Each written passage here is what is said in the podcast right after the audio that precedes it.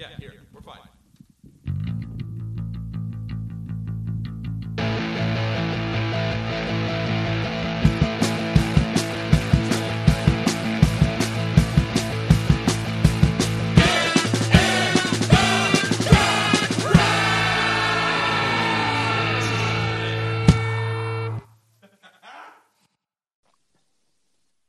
Hello, everyone. Welcome to another episode of Get in the Garage. Second episode of Get in the Garage in 2021.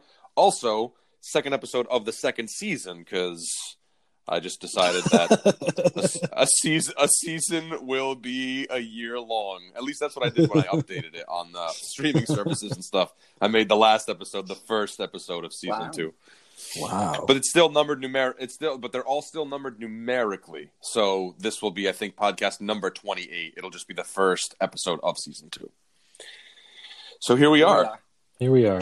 2021. 2021. already in 2021 i have gotten covid and we almost witnessed the civil war What a fucking year already. Can What we can we restart this one? already God no i don't it. think so i saw a funny meme that was just like i would i would not like to continue my like seven day trial membership of 2021 like i would like to cancel my, my trial membership of Uh, 2021. It was Mike, funny. can I tell you my favorite meme I saw? Was was um, yeah let's hear it Oh my god! Now that I told, I said I completely blanked out of my mind. Oh my god! No. uh, you lost it you lost it long Oh, story oh, short we there was a lot of good memes i mean there's a lot I of good remember memes it was not a meme. It was a tweet. It was a. Uh, it was like let's all congratulate Melania Trump. She finally uh, got Donald Trump kicked off Twitter and ended cyberbullying. I did see that. Fuck Donald Trump. It, Fuck Twitter Fuck. too, man. yeah They they empowered that motherfucker for four years, five years. yeah what Fuck can you do You could put on a record and forget your woes. Yes, you could. Yes, Good- good exactly. segue. So that's good segue. Luke, we're going to start off with you on this list, but just to explain to all of our friends listening what we're actually going to talk about this episode, um, we decided to come up with like our top. Really, we came up with a top, each a top five list, five original versions, and then five covers of those original songs. Right. So five and five each. So five, so fifteen songs total. But I think just for the sake of the podcast, we're gonna just do one round each. Is that cool with you guys? So we'll do we'll each do two songs. Sure. We'll talk about what we've been listening to lately. We'll uh, get into Jeff has a new podcast. We'll get into all that stuff too. So I figure you know we can talk about that because that'd be fun to talk about. Let's do it. Um, so Luke, why don't you lead us off, man? What Wait, is are we still what we're like still give doing us? five songs each? Yeah. Well, we, well, I I thought- thought do all five.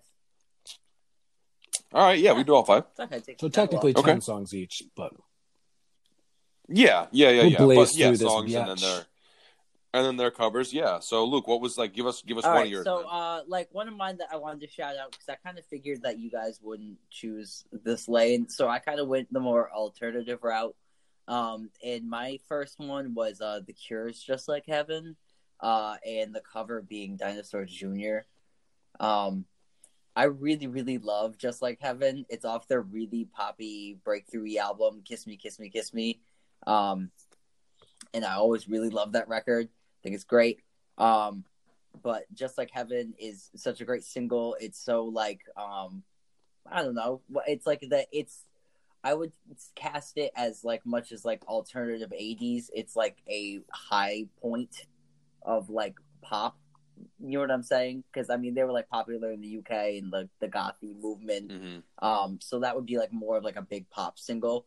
And for a band like Dinosaur Jr. to take that song and cover it um, with the heavy fuzz guitar, it has like a amazing wah fuzz solo in it. Um, and they took it and they made like a really like kind of gushy song and made it like okay and cool to like play that song. I thought that was like a real breakthrough moment and I really appreciated, you know, the the cover of it. Like did any of you listen to I mean, have it did you guys know the song before I like, you know, you may you might have listened to the cover? yes, I did know that. I I knew the original. I did not know the cover before. Okay. Oh, right on, right on. But you know, I'm a big fan of putting on eye makeup and crying a lot, so I know the like- I know the Cure's stuff. it, that's a that's a big Cure hit. I, I would say it's like one of their most like recognizable songs. Yeah, know? I think it's like one of their top three biggest radio Yeah, hits. definitely. And I like the cover a lot because uh, I like the fuzz guitars in it because the Cure's version is so clean guitars, it's jangly, it's a lot of chorus effects on the guitars. And I like the halftime section it does. I don't know if it's a bridge or the chorus, I can't remember, but it's like halfway through the song, it goes into a halftime feel on the Dinosaur Jr. version, it's which is like, cool because because the Cure one is kind of that like, I am sad, but I'm kind of dancing, kind of like beat. Um, like the the goth kids in South Park. exactly. Yes, and then the the uh the Dinosaur Jr. one, that little halftime like throwback has like the hardcore breakdown, and it even has the scream in it, like the you. Yeah, yeah, I It's like that. Soft and lonely, you. um, and I really love that, and I just like um that that I mean, I, we could do another one of these shows too, where we pick like another set of songs because I mean, there's so many great covers out there, but um, like this tradition was like really started in the alternative underground by like Husker Du doing Eight Miles High, like a incredibly fast like Motorhead song, um, with that kind of intensity. And I just like how like Dinosaur Jr. knew their lane was more like the emotional, um, like melodic, um, like fuzzy, grungy kind of stuff. And like the Cure cover is just so perfect for them. If like that, if the um, the Husker Du's Eight Mile High is the benchmark for rock and roll classic covers or like stuff like that of that period. I feel like Dinosaur Jr. doing that was like a really smart move, and it ended up being like a really famous thing for them, and I think one of their most popular songs. So Mm. very cool and a good breakthrough for like you know getting the artist to you know different ears kind of thing, both ways. Mm. Yeah, is it it- J Mascis who's the lead singer of Dinosaur Jr.? Yeah, Dinosaur I like Jr. like his Yeah. delivery on the on the on the vocals on the cover because it kind of like warbles around because the melody is pretty simple. It only kind of goes on five different notes, and he's kind of like trying to keep up with it. And it's it's cool how it kind of comes in and out of being on pitch. I like that part too. yeah, like J Mascis is always like singing like one beat behind. Mm. Like he's struggling to keep up Mhm. with the song. Yeah, it's amazing. it's one of my favorite covers, and uh, It was a good I choice. I was happy to hear. I think it's an important cover in the uh, you know undergroundy alternative world of that time. So, anyway, Yeah. Not for nothing. oh I- I Michael, was- do you have I anything to say about? some- Sorry, you know. Yeah, no, no, no, no. I just, I, I, I, when we gave each other our lists and stuff, I like, I only quickly glanced at yours, um, and forgot that, yeah, the Cure, that song was one of your things. So I'm like sitting here painting, like we're doing like home renovations where we're, um, you know, I'm painting the my spare bedroom, whatever, and I just let the playlist roll, you know, and I was like, is this the fucking Cure? And then I was like, oh yeah, this is the Cure, like, you know, so. Yeah, I had no idea that Dinosaur Jr. Uh, covered that, but dude, shout out to J Mascis though, for Great. real, for real. Not only for playing, not only for playing a dope Squire Jazz Master guitar, but also for being the king of fuzz. Because I mean, he's like he's like one of the masters of like the fuzz pedal. Absolutely, and that's one of his greatest know. fuzz solos, in my opinion. Yeah. Yeah, man. Right on. Well, I think a good pick. I think a good pick. Um, for my first one, I went with a, I wouldn't necessarily say a lesser known uh, Joe Cocker cover, but definitely not the popular Joe Cocker cover. The popular Joe Cocker cover is with a little help from my friends uh, covering the Beatles, but I went with the box top cover, uh, the song "The Letter." Um, especially the live cut, man, like Mad Dogs and Englishmen, Leon Russell coming in, just like this foot stomping piano kind of an intro. He has other people, you know, he has like this choir singing with him, and you can hear them all kind of like calling and like, yeah, you know, and all this, and they're like stomping their feet and stuff. Um, and it is, of course, the cover of the Box Tops original featuring our man uh, Alex, from Big Alex Star, Chilton on vocals. The most Alex- underrated Alex American Chilton, band baby. Uh, of all time. 16 years old when he sings. 16 years old. And he Uh, never sounded like this yeah. again ever in his life.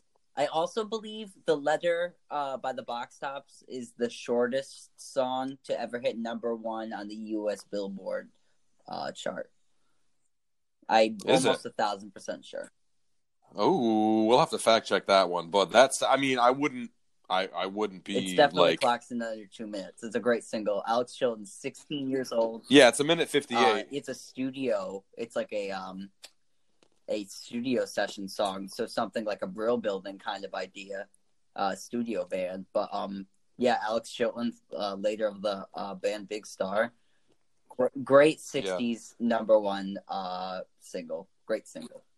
Yeah, great, great song, and I mean, um, phenomenal cover too. I love the way that Joe Cocker has this way, with the help of Leon Russell, of course, to like take these songs and maybe like slow them down a little bit, make them a little bit heavier, make them a little bit more soulful, make them a little bit more. You know, it's just he just puts a little bit extra, bit of that special sauce, a little bit of that zhuzh on top of all of the covers that he does because like it's really it's it's every cover that Joe Cocker does. I mean he that that initial stretch man where he was like touring with Mad Dogs and Englishmen like th- that's the way that's his that's his voice when it's the best. Like because you could listen to later stuff from Joe Cocker and you can see he really struggles because he really relied on being able to have that sort of like that power that he used to like sing with his belly you know?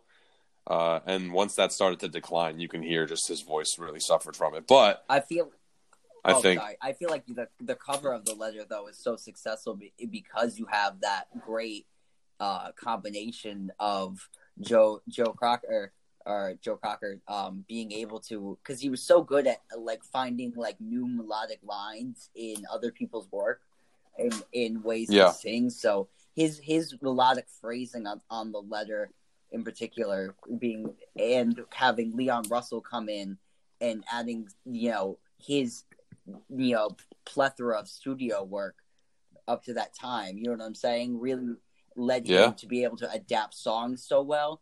And so when you get the two combined, like already having been adapting songs, um, you know, Joe Joe Cocker for himself, and then Leon Russell in a studio musician uh, form out in uh, California way. You know what I'm saying? Um, I Yeah. feel like that's why it's so successful, and almost I think most of the album is covers, and that one is just a, gr- a great standout. And like you know what I mean. I'm glad you picked it, and it's a great showcase of uh, um, song interpretation. yeah yeah yeah yeah So kudos, Mike. I like your pick. Thank, thank you. I appreciate it for that pick. I appreciate it for that pick, Jeff. Yeah, I'm um, gonna start off. I'll start off with my simple one. I'll I'll save the the real crazy ones for later. My my first choice is a song from 1971 by one of our favorite groups, the Bee Gees, and it's called "How Can You Mend a Broken Heart," and it was covered the next year by Al Green. Mm.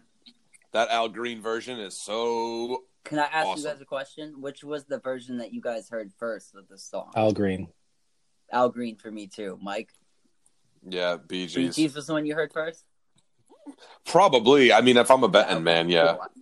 I don't necessarily have a recollection of the first time I've heard that song, but I would assume that it would probably be like the Bee Gees on some greatest hits countdown list that would play at like three o'clock in the morning in like 2001. right on, right on. I was just curious. So anyway, continue, Jeffrey. Yeah. Uh, so this this song, the Bee Gees version, is classic early Bee Gees, which is three part harmony and lush kind of orchestral arrangement, and lots of different instrumentation going on.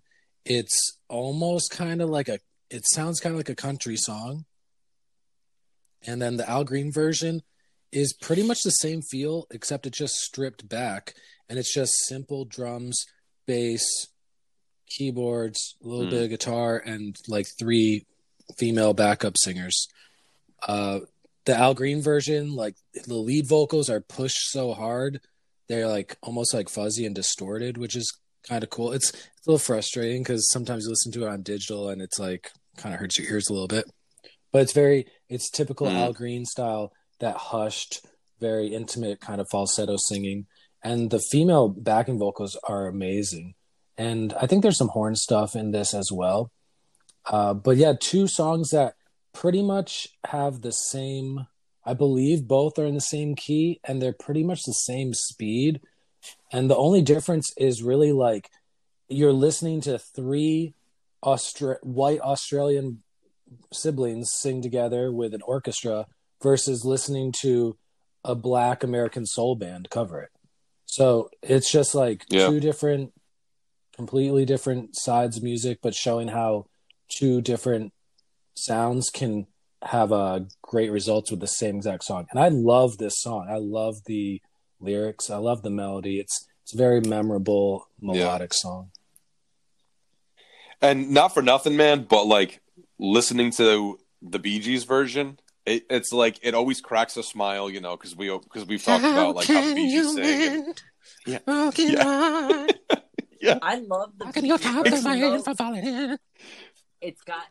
That's what I'm saying though, but it's just it makes you smile, you it's know. so sentimental. It, when the Bee Gees sing a ballad like that, though, for me, it's so it's, it's so, so tender. It's because they're, they're, like no joke though. They're yeah. like really singing it from the heart, and I feel like yeah. that's what Al Green picked up when I feel like he heard that song, and that's why Al Green's that song is so well written because it's so like t- genuine and then Al Green mm. takes it, and because it's so genuine, has a great feel. Uh, a white uh, Australian dudes, you know, sing it in their ballad way, and then Al Green takes it and makes a soul classic because it has so much soul and mm-hmm. feeling and, and tenderness. And right. you know, when I first that first time I heard that song was when I first bought uh the uh, the Al Green record, uh, "Let's Stay Together." It's on the B side. It might be the first song, the B side, and I remember that one blew my mind almost as much as "Let's Stay Together" blew my yeah. mind when I first got into that song, and I was like, "Wow, what a song! Yeah. I can't believe this!" And then I was like, "The Bee Gees," and you know. And it was kind of typical. So, it was it was almost like the reverse of what used to happen back then, because a lot of times it was like a black blues or R and B person doing a song, and then a white British blues band would cover it like the next year. And this was the exact yeah. opposite. White mm-hmm. Australians do it, and the next year Al Green does it. So. Yeah, it, that's that's one of like the one of the very rare cases that that happened. Simple, um, straightforward yeah. songwriting, man. It's it. Anybody could do a cover of this song and it'd work.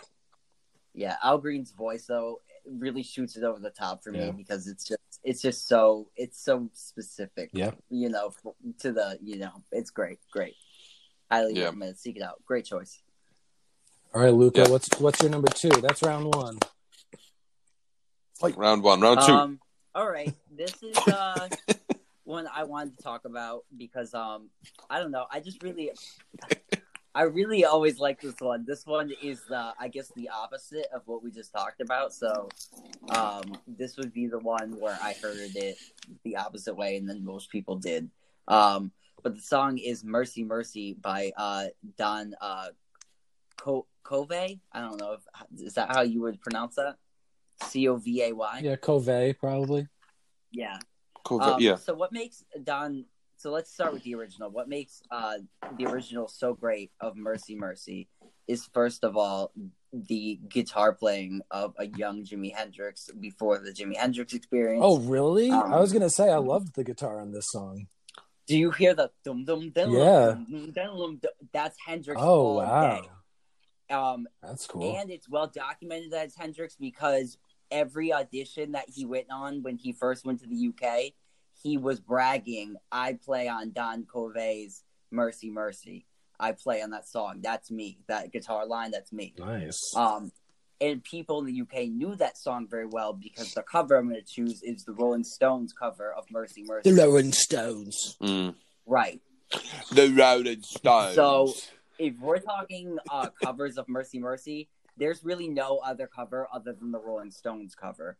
Um, it's on their Out of Their Heads album um, on the US and the UK version of that record. And on the US version, specifically, it's the lead track.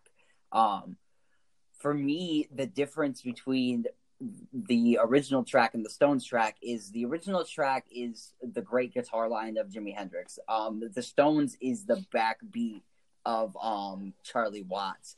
It's got this like boom, cut, boom, boom, cut, boom, boom. And you could oh, if it was like a better recorded drum, you could sample it. Yeah. Uh, it's just got this great Northern Soul backbeat mod thing that was like on the bloom in England at the time and I think they were a little ahead of the curve on it with it. They throw a really great backbeat on it, and it was a really signature song for the Stones back in the day. And I think it's one of their more successful covers of a black artist. Um, but the original is great because you get um, young Jimi Hendrix just ripping it up playing uh, one of the best rhythm lines I think I've ever heard in my life. And the recording of it is very pronounced. You could hear it. You're like, oh yeah, that's him all day. Very interesting. It's super Mm. simple though. It's not like Hendrix, like how people might be thinking like it's all over the place. It's like very cut and dry R and B, like play the hits, don't add extra notes type of playing. But it's so Oh, yeah. his his style. You can hear the little trills he puts into things. Mm. hmm There's um a bootleg of him doing it in 1967 in London on YouTube. If you want to uh, check it out, it's him and the Experience I doing will. it. It's a little, it's a, it's not that great. Yeah. It's uh, quality's bad, but just for uh, reference of you know him on the song. Um, um, but yeah, so that you know that's one I wanted to throw out there, and uh, the Stones one is always one of my favorite Stones songs to listen to, even though it's you know it's probably one of my favorite you know Stones covers. So you know, I like the Throwing it out middle where they they do the unison like high notes at the end of a I think a verse or a chorus. Yeah, and I, I think the song too, it, like even with like the Stones version, especially they. Uh, I wanted to add one more thing. They got like the the falsetto singing on it, which like the Who. I feel like the Who kind of took "Mercy Mercy" and like just ran with it. They really like did that song uh, like with the falsetto vocals. They they kind of took that kind of thing and that was like right when they were like starting off. And I really think that's kind of like a great early Northern Soul mod song, even though like the Stones aren't a mod band, that song is of that essence. So I really enjoyed that. I like the Stones cover, but given the choice between the two, I would never listen to the Stones cover. I love the original so much. Oh, okay. But that's I that's like my the- sensibilities. I love mid '60s R and B soul music. I So the I sound like, of the, I- the I- sparseness of it, I like. I the Stones one is more juiced up, which is cool. But yeah, I love, I, and I love Don Covey's uh, Covey's voice or Covey. I loved his voice. yeah, it's a it's a great vocal. Um, also Keith Richards fuzz fuzz out there is Yeah, it's like it's It's more- angular and square. Mm. the original is more groovy and rocking. It Yeah. almost like floats on a wave. Yeah, like the original doesn't really. It doesn't have like blues like seventh chords, and the Stones one leads heavily on that stuff. Yeah, exactly. Good choice. But Mm. yeah, just an interesting Yeah. yin yang of, of two. I had never heard either of them. and the Hendrix, you know, vibe always w- was so interesting to me too. And the fact that nobody else Yeah. covered the song really other than the Stones. So Yeah, good choice. Right on. Well, you mentioned the Who earlier, man. I'm gonna take it to my next pick and Nice, nice segue. give you a little bit. Yeah, thank you, thank you, thank you. Um, are you gonna raise uh, a, hush, song uh, that fuss? Are you gonna raise a holler? listen? Looking for a dollar. yeah, man, because there ain't no cure for the summertime Uh. blues. Um, so yeah, originally done by Eddie Cochran, I think 1966, if I am correct. I think so. Yeah, yeah, 1966. I want to say. Oh no, I'm sorry. Released 1958, July 2nd, 1958 in the U.S. and September of I was like, 1958 that doesn't sound right in the. UK. Yeah, that's why it didn't sound right either. Because I remembered like look actually looking up the release date, um, just when I was like you know like looking it up and shit, and I yeah sixty eight didn't sound right. Anyway, um, yes, covered by the Who. Which now my thing I was like my internal conflict right because I do love me a the like the version from um Cheer. uh Blue Cheer. Thank you. City. Yeah, and it's Fuzz City. It's cool. There's a lot of covers. You know, There there's a lot of cover. Yeah, there's a lot of covers of this song. Um, but I think that like I don't know. I just went with the Who simply because I think that the Who are arguably one of the greatest live performance bands ever to walk the fucking earth. I don't, uh, you know, they put dynamite in Keith Moon's the kick drum. You know, the, um, uh, you know, just the smashing of the guitars. I mean, everything. Like just an incredible live band. And um, this song featured on Live at Leeds, so it's the only live cut it's only available as a live cut. Like it's not like they covered this song and put it on like an actual studio album, right? I think it's only a live version of this Um, exists of the Who, or only in the live context. In other words, I don't think there's an actual studio recorded uh, version of the song by the Who. In contrast, Blue Cheer, it was a studio. It, I, actually, if I'm not mistaken, I think it opens their first their debut album, Invictus Eruptum. I think it's called. Um, so so yeah, I don't know. I just think that this is killer. I I do love Eddie Cochran too. Like people who don't know who Eddie Cochran is, like uh, just an incredible singer. And if you, uh, mo- most likely you've seen at least his greatest hits, which is a black album cover with a very phallic looking sort of uh, shape on it, but it's actually his hair. Because you turn it around and you look, and he has like this crazy, like you know what I'm talking about. You guys have seen this, right? The pictures I've of, of not him. seen what you're talking about. I just know all his songs. I feel like Eddie Cochran's like a rock and roll pioneer, and especially uh, Yeah, would be popular with the Who because of the almost like rockabilly skiffle aspect to "Summertime Blues." Um, you know what I mean? And almost like the commercial corniness of it, if that makes sense. It's like corny in the way that like Elvis is kind of corny because it kind of has like the the the great like um um what do I want to say? Like uh the bass vocal line part you know what I mean? The great story of like you know the the garbage song you know like the kid didn't take out the garbage. Yeah, it's the teen, it's all teen part. stories. yeah it's, it's teen yeah it's like teen drama um you know like uh it's got like a lot of that kind of thing going on. Coca-Cola nostalgia that kind of thing um and I think that it, it packaged well with like a rock and roll image and I feel like a lot of like the, the that's the first wave of rock and roll that was like really popular. And I feel like a band like the Yes. Who doing that song like amped up like they did in their their version like in the extreme like balls to the walls at 10 with the great key changes going upwards and downwards throughout the whole song. Yeah, um i think it's just a great uh like what i want to say tribute to the first great era of rock and roll yeah, for sure. Here, here. Also, I would like to say that I misinformed you guys. I'm sorry. The album that I was thinking of was Yeah, I was gonna Wayne say, what are Cochran. talking about? and that's the greatest hits. Yeah, that's what it was. I'm sorry. I don't know why I confused Eddie Cochran Oh and Wayne God. Cochran. But yes, right. So Wayne Cochran is the album. Eddie Cochran is obviously the album that I was talking about, but Eddie Cochran, not the same guy, but did write this song Summertime Blues. Yeah, I just think it's amazing. I I really chose it for the for the cover.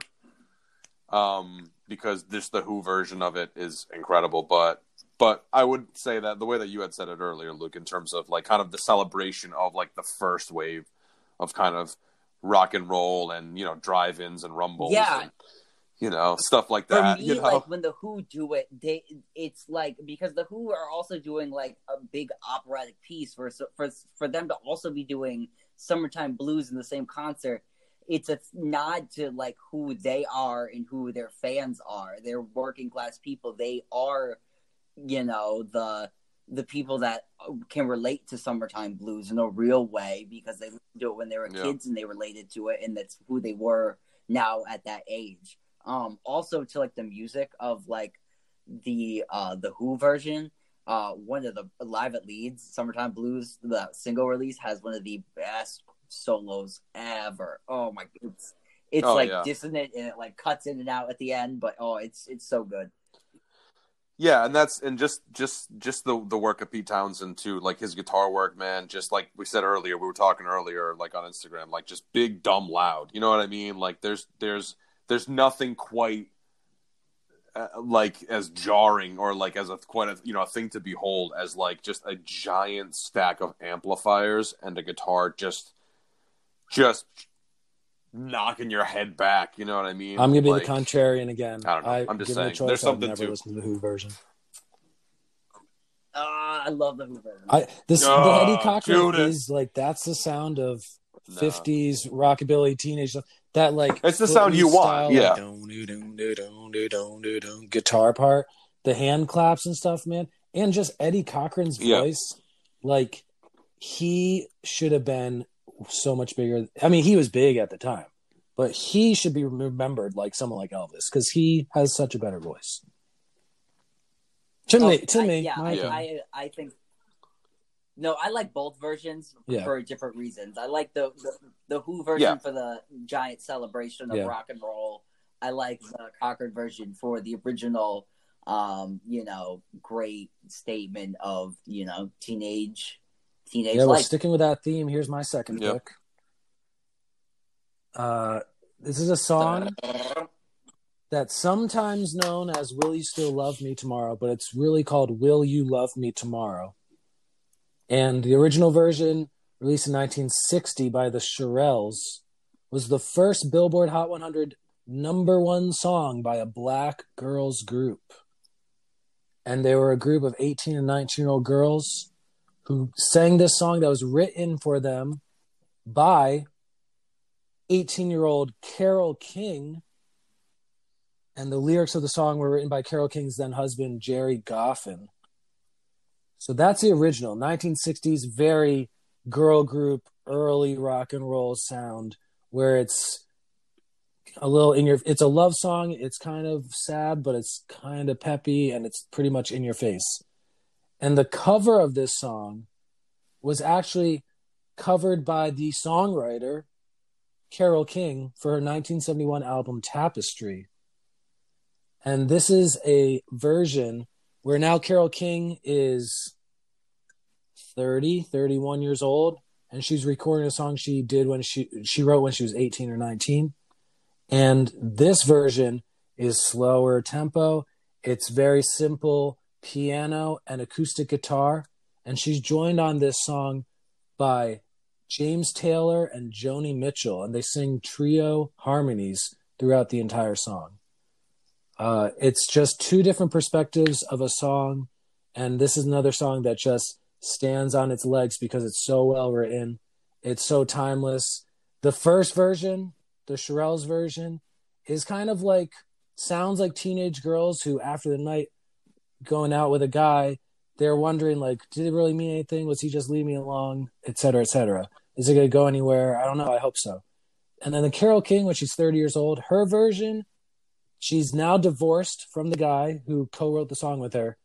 And hers is like this plaintive plea of like I have needs and I have expectations and I hope you're still here tomorrow.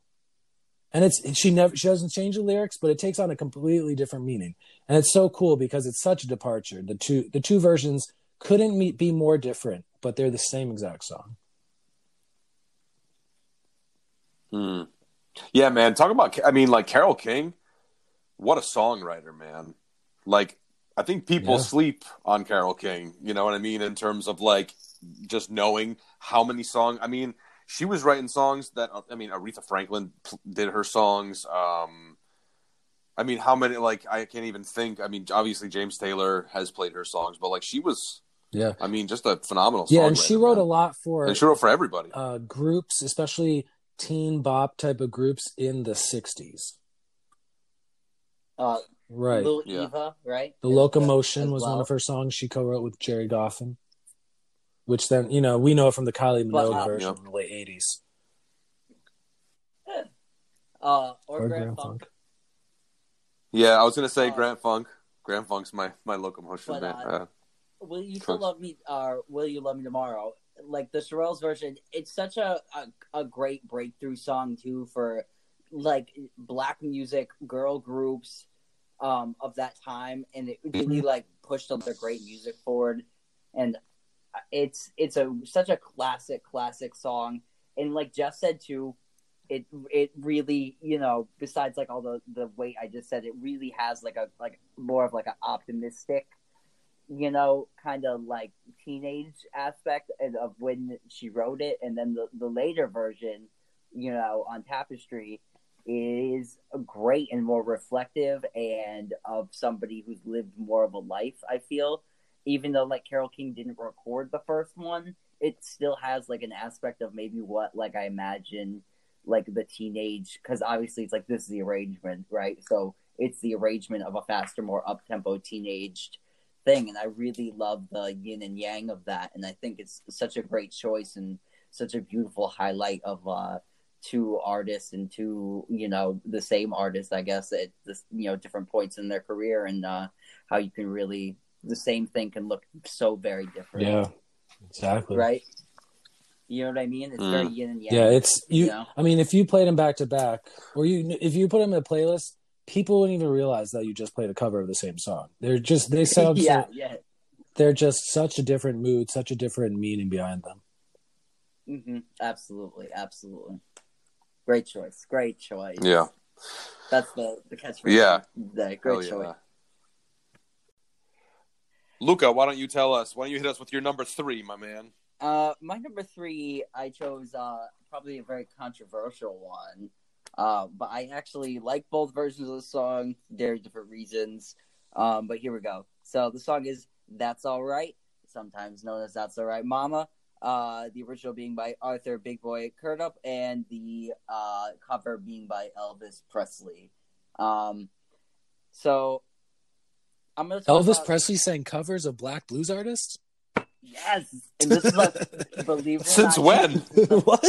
this is breaking news. This is, first, Controversial. You're right. this is the first time someone caught him doing it. Wouldn't be the last. All right, that's Oh. is is is controversial for what Jeff just said because obviously it it has a legacy of of white artists profiting off of what a black artist had written and really done well, you know, on its own. Um, Arthur Big Boy Crudup, his version of the song is great. Um, it's pretty much like a blues standard. Um, I've tried to like dive deep into some of his other music, and a lot of it is pretty much like kind of derivative of this lyrical uh, theme and um, you know phrasing and all that stuff. Um, from what I've listened to, um, not that it's not bad. It's just kind of you know it is what it is. He had the blues, but it was only one shade kind of Yeah. thing. Yeah, yeah, yeah. And some people, that's like their deal, and that's kind of what I found it to be. Um, I think me and Jeff spun it one night very late. Uh, I got like an RCA, like uh, you know, best It's of good. kind of thing, like of sides. But um, it's a great recording, and it's very historic. Um, but for and it, and so this is why it's really forefronted. Elvis took this song, and this is his first recording for Sun Records. Um, Sam Phillips released this on a 45. Um, the song itself, it's got no drums on it, but that stand up bass rocks so hard.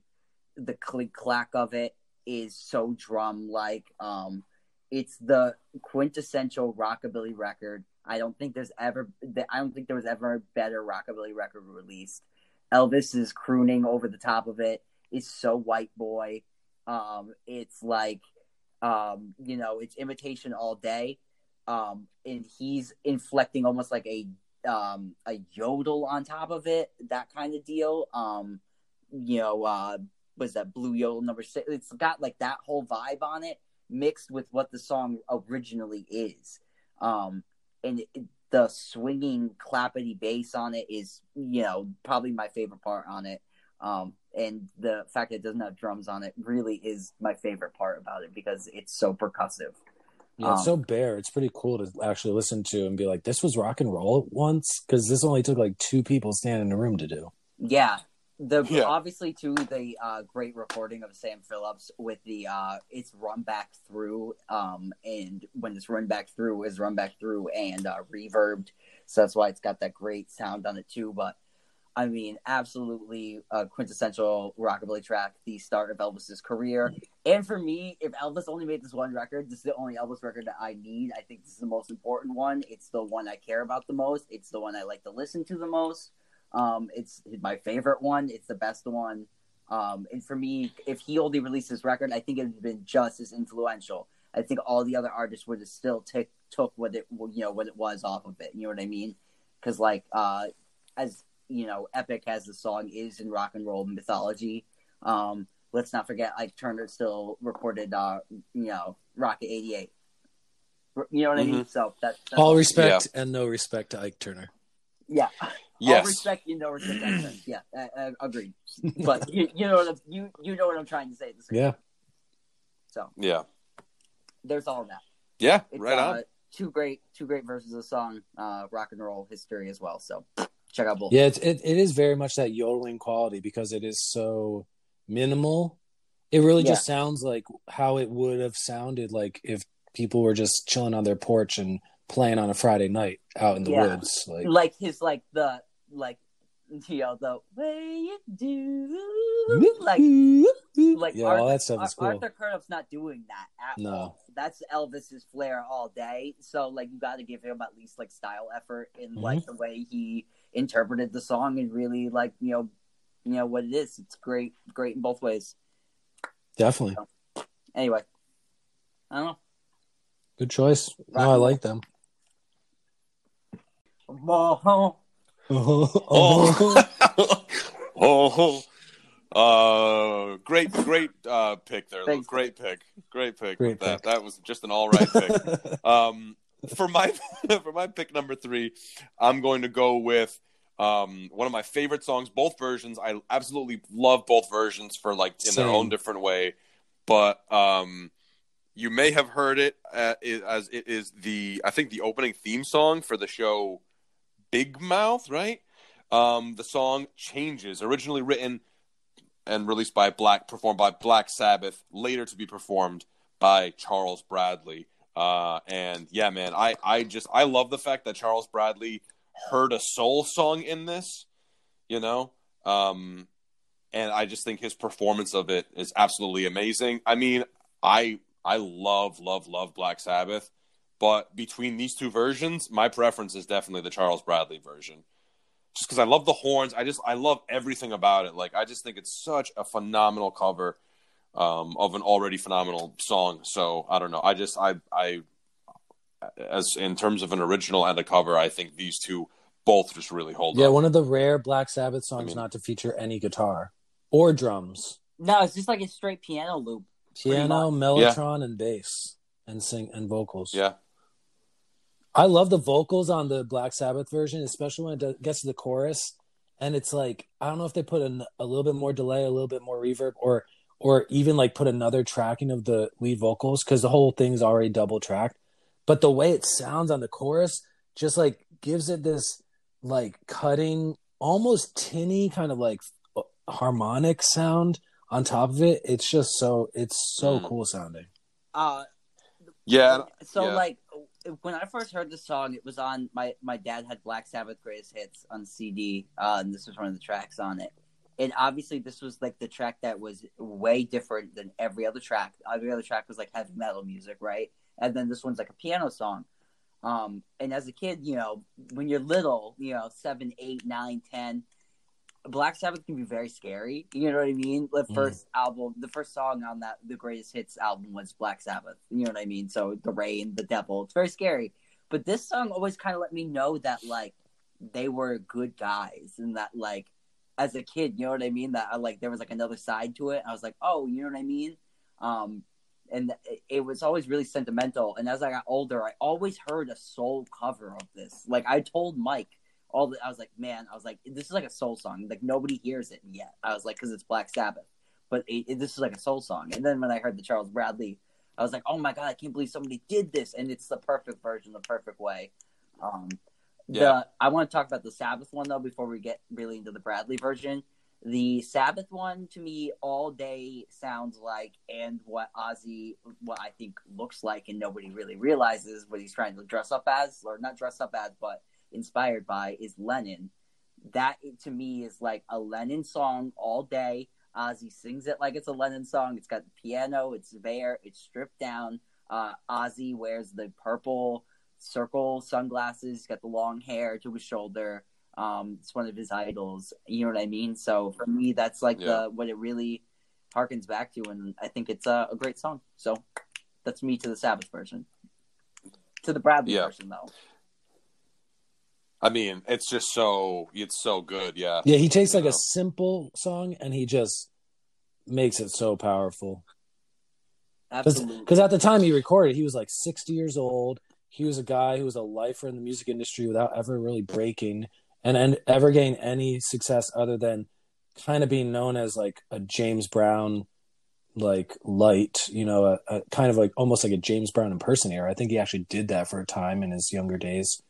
And then Yeah. he links up with Brooklyn hipsters uh, playing, uh, you know, soul music, and they're like, "Let's make some albums." And he just got back, got into the public consciousness, especially with the opening theme of Big Mouth on Netflix. Like, I love that show, so I hear that song a, a ton, and it's it's so moving. It's so it's very much like the "Will You Love Me Tomorrow," where you hear the Black Sabbath version and it sounds kind of like the road worn thirty year old guys who are rocking hard for six, seven straight years, and then they're just like, "We want to do something that's just a change of pace." And then Charles Bradley is a thing like, "I have a great song in my hands." And I've been dying to sing a great, great, great soul ballad, and he just kills it. Yeah, Yeah, I just I love the way his voice is just like try. It's like you can hear the effort that that it takes for him to even like deliver the lyric. You know what I mean? To hear his voice just, re- and I mean that's just how his voice is on all the other tracks. Yeah. You know what I mean? Like that's just how he sings.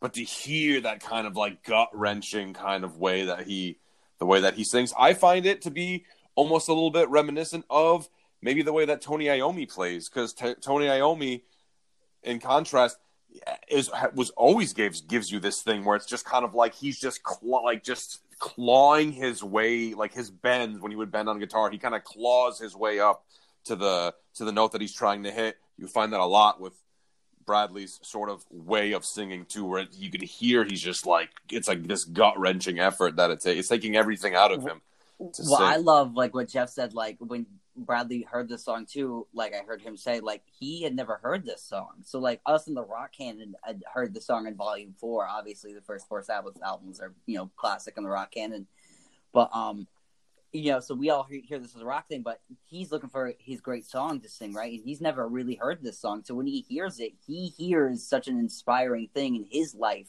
You know what I mean? Like, man, I've gone through Mm. changes. I know what that's like. I felt that pain, you know?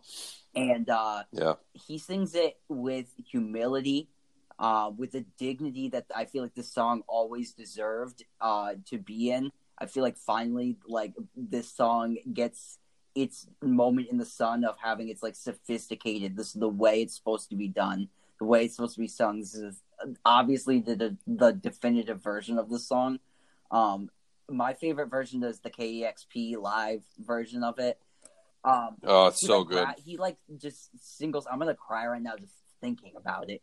He like I somebody in the audience that's having an emotional reaction, and he just locks eyes with them. He walks into the audience and he just like hugs them, and they're both crying. They're both in the moment, and it's no bullshit. It's all real, real emotion, real music, real crying, real tears. You know what I mean? And that's where it like Yeah. really cut through for me. And I think about it every time I hear the song. It cuts through um, the music video too, right? It's just Bradley straight up emoting to his own music, uh, bring you to tears. It the shit's this. It's like the stuff of when you know when they say music has like you know has religious power. This is that song all day. Um, there's a lot loaded in it. So if you you know, Yeah. it's great song, great song, great. All song. R.I.P. Great. Charles Bradley. I think he died about R.I.P. three three All years right, ago. yeah. Peace, the screeching R.I.P. eagle of soul. Yeah. yeah man well there there's my pick number three Jeff My third on you, my pick- man. is from an artist that I would consider one of the most underrated solo artists of all time. And that's a man by the name of Harry Nilsson, who's someone that you may not know that name, but you definitely know his music. You know Coconut, you put the lime in the coconut. You know Everybody's Talking at Me from Midnight Cowboy. Um, and there's probably five other songs. Jump into the Fire is another big hit. His biggest hit was not a big hit for him, but he did the original in 1968, and that's the song One. The biggest hit of this song was a cover by Three Dog Night the next year in 1969, which went to number five, but I'm not going to talk about that one. My cover is a different version. But side note, Three Dog Night, did you guys realize? Do you know how many top 10 hit songs that that band had? Like twenty. They had 33 top 40 songs and ele- and 11 top 10 songs. yeah And I can name like 3.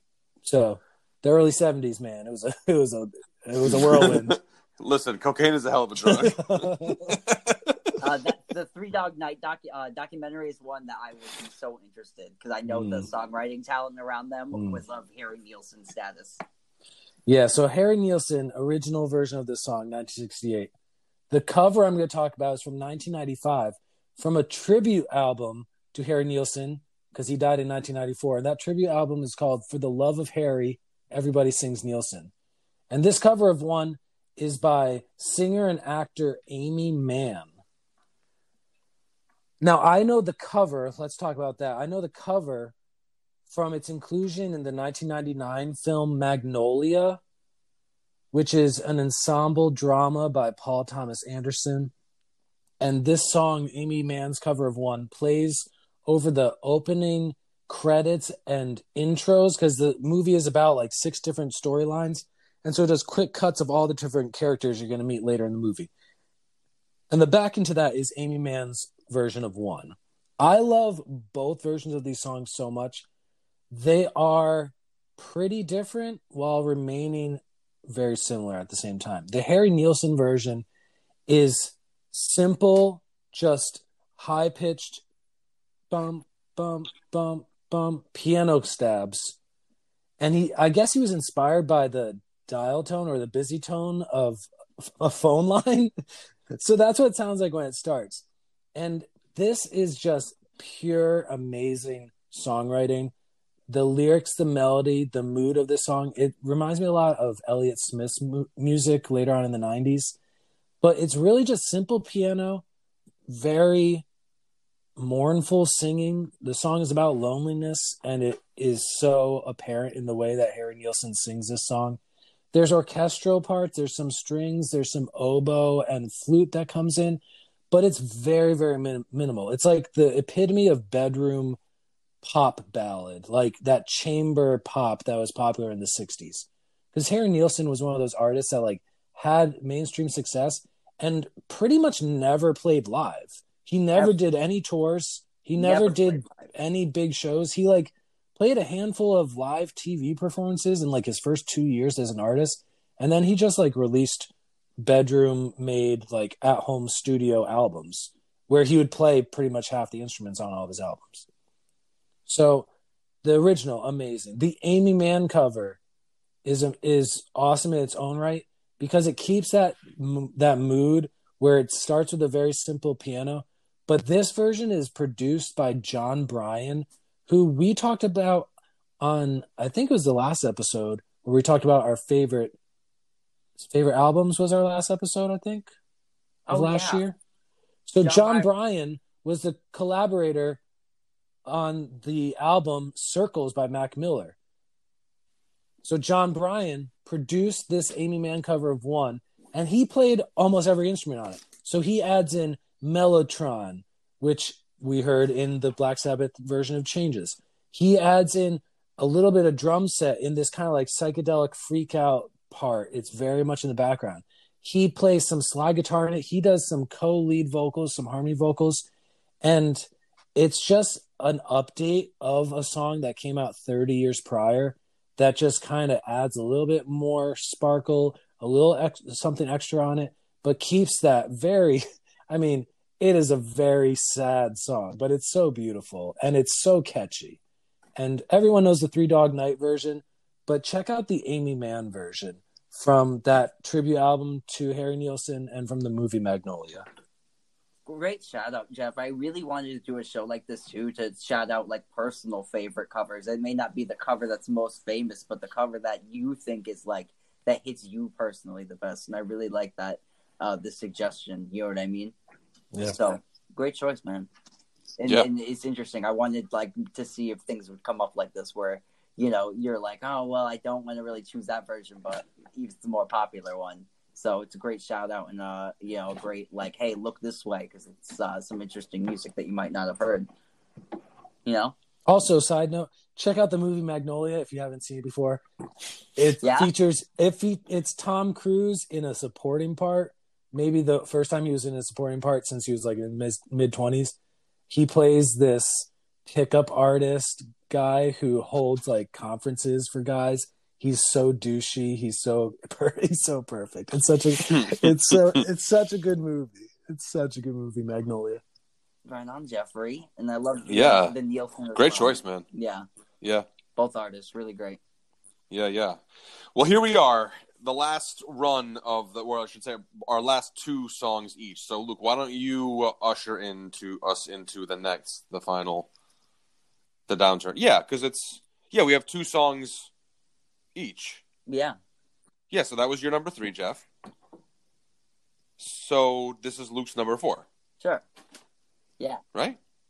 Are we doing five or four each? Five. Oh, because you Well, said we're two gonna- songs. I assume you're So gonna- four. I mean, I mean, yeah. I I'm get sorry. confused There by was- the covers originals. The Oh, math. Yeah, yeah, yeah. All right. So anyway. So four total, but two, Oh. Okay. two more rounds, but four Right. songs each total. Yeah. Yes. Okay. Wow. Math over here. Jeez. If I feel That's like at we're- Griswold Public Schools education, man. I feel like Ugh, we're the album good crap God. all over again. um, my next choice was um one that I kind of wanted to do because it was more like in the alternative route, and I thought that you guys weren't really going to go that way. So I chose the meat tup, uh, the meat tuppets, the meat puppets, uh, song Plateau, um, originally released on Meat Puppets Two. Um, and then the Nirvana cover, which was released on Unplugged with members of the Meat Puppets. But I mean, uh, they're playing acoustic guitar, so like, what does that really matter? Um, I think he just wanted to get his friends paid. But besides that, Yeah. let's talk about um the importance of the song in general. So the the real fact about the song is really I don't think a lot of people would know what it was, you know, or know who the Meat Puppets were if it weren't really for Nirvana and the Unplugged album. Um, it's the last thing that was released by Nirvana, pretty much um, right before Kurt Cobain's death. It was released afterwards on album, but obviously came out on TV in his lifetime. Duh. But um, it was kind of like a showing of where Nirvana, Nirvana had been and where they had come from, and I feel like it was answering a lot of like, oh, this new band, this new sound, and Nirvana were kind of like, no, well, not really, guys. Like, there's a lot of other people that came before us, um, and I feel like their Unplugged show was a great tribute because in the Unplugged you have Meat Puppets covers. The Meat Puppets are there. Pat Smear's there representing the first wave of punk, um, uh, being in the Germs uh, and now playing with the band. Um, you have the classic rock throwback with David Bowie, and then you also have the original um, like folk music, like to when music was first recorded with the Lead Belly cover at the end of uh, "Where Did You Sleep Last Night in the Pines." Um, so I mean that's where I think the album is great. I don't think a lot of people really realize what that it is mostly all covers and influences. Um, so I wanted to speak to the Meat Puppets because if you listen to the Meat Puppets too, it is grunge ten years before grunge. It is a great record. The songwriting on it's great. It is dirty, messy. Um, it sounds like it was recorded with sand in the speakers, kind of thing. But um, the song Plateau for me is a fun. It's got absurdist lyrics in it um, that really would show where songwriting was going in the alternative uh, thing. This Meat Puppets record is way ahead of its time. Everybody at the time was into hardcore, and the Meat Puppets kind of slowed down, got grungier, focused on songwriting, um, and were more nodding at their classic rock peers, which is why I think Nirvana were so successful and I just love the parallels uh, that Nirvana made in shouting it out.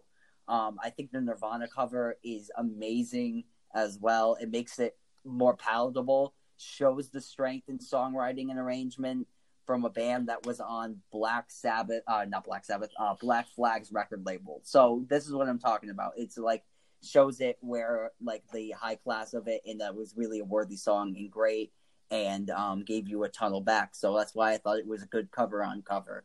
Also, the Meat Puppets play on the Nirvana cover as he invited them to play with them to kind of showcase that it was a connection kind of thing. So I just thought it was really cool, and I loved the uh, the parallels between both of them.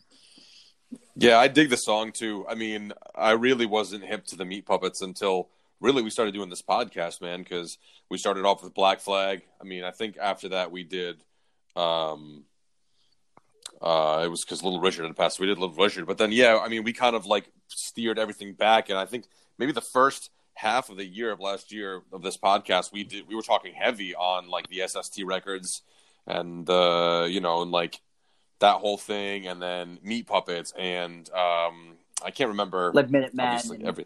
Yeah, Minutemen. Thank you. Right, right. Yeah, yeah. So all these bands were kind of in the rotation, but yeah, it's interesting to hear that stuff because, like, I, I definitely think that the um the Nirvana unplugged version of that song. I mean, that's how I know that song. Right. I mean, and I think that's how I think that's how everybody knows that song.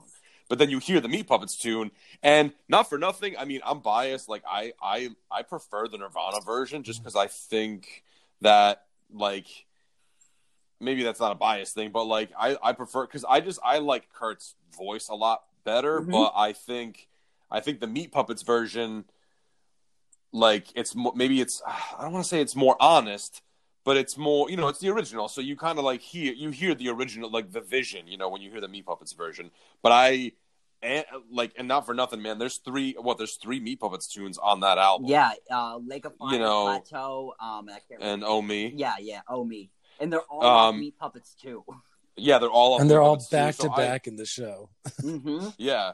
So I just dig that, man. I mean, obviously, there's uh, you know the great album. There's certain great albums, and they're great for a reason, obviously. And uh, you know, Nirvana Unplugged is no exception. But I, yeah, I Um, just wanted to throw it out too for like a mil- million sold of Nirvana Unplugged, like, and there's not millions sold of that Meat Puppets record, and there's three songs on it. So that's why I just think it's Yeah. so interesting. The like, you know what I mean? It's like, and Kurt even says it, but people just don't pick up on it. So you know, I just kind of wanted to something I wanted to highlight a weird, weird. I like the I like the tepid response in the hmm Nirvana unplugged because how the unplugged song those shows go, they like basically strum out the first six measures, and you hear like, "Yeah, woo, we know the song," and they get like five measures into this song, and you hear just like, "All right, what the fuck is what, what the fuck is this? We don't.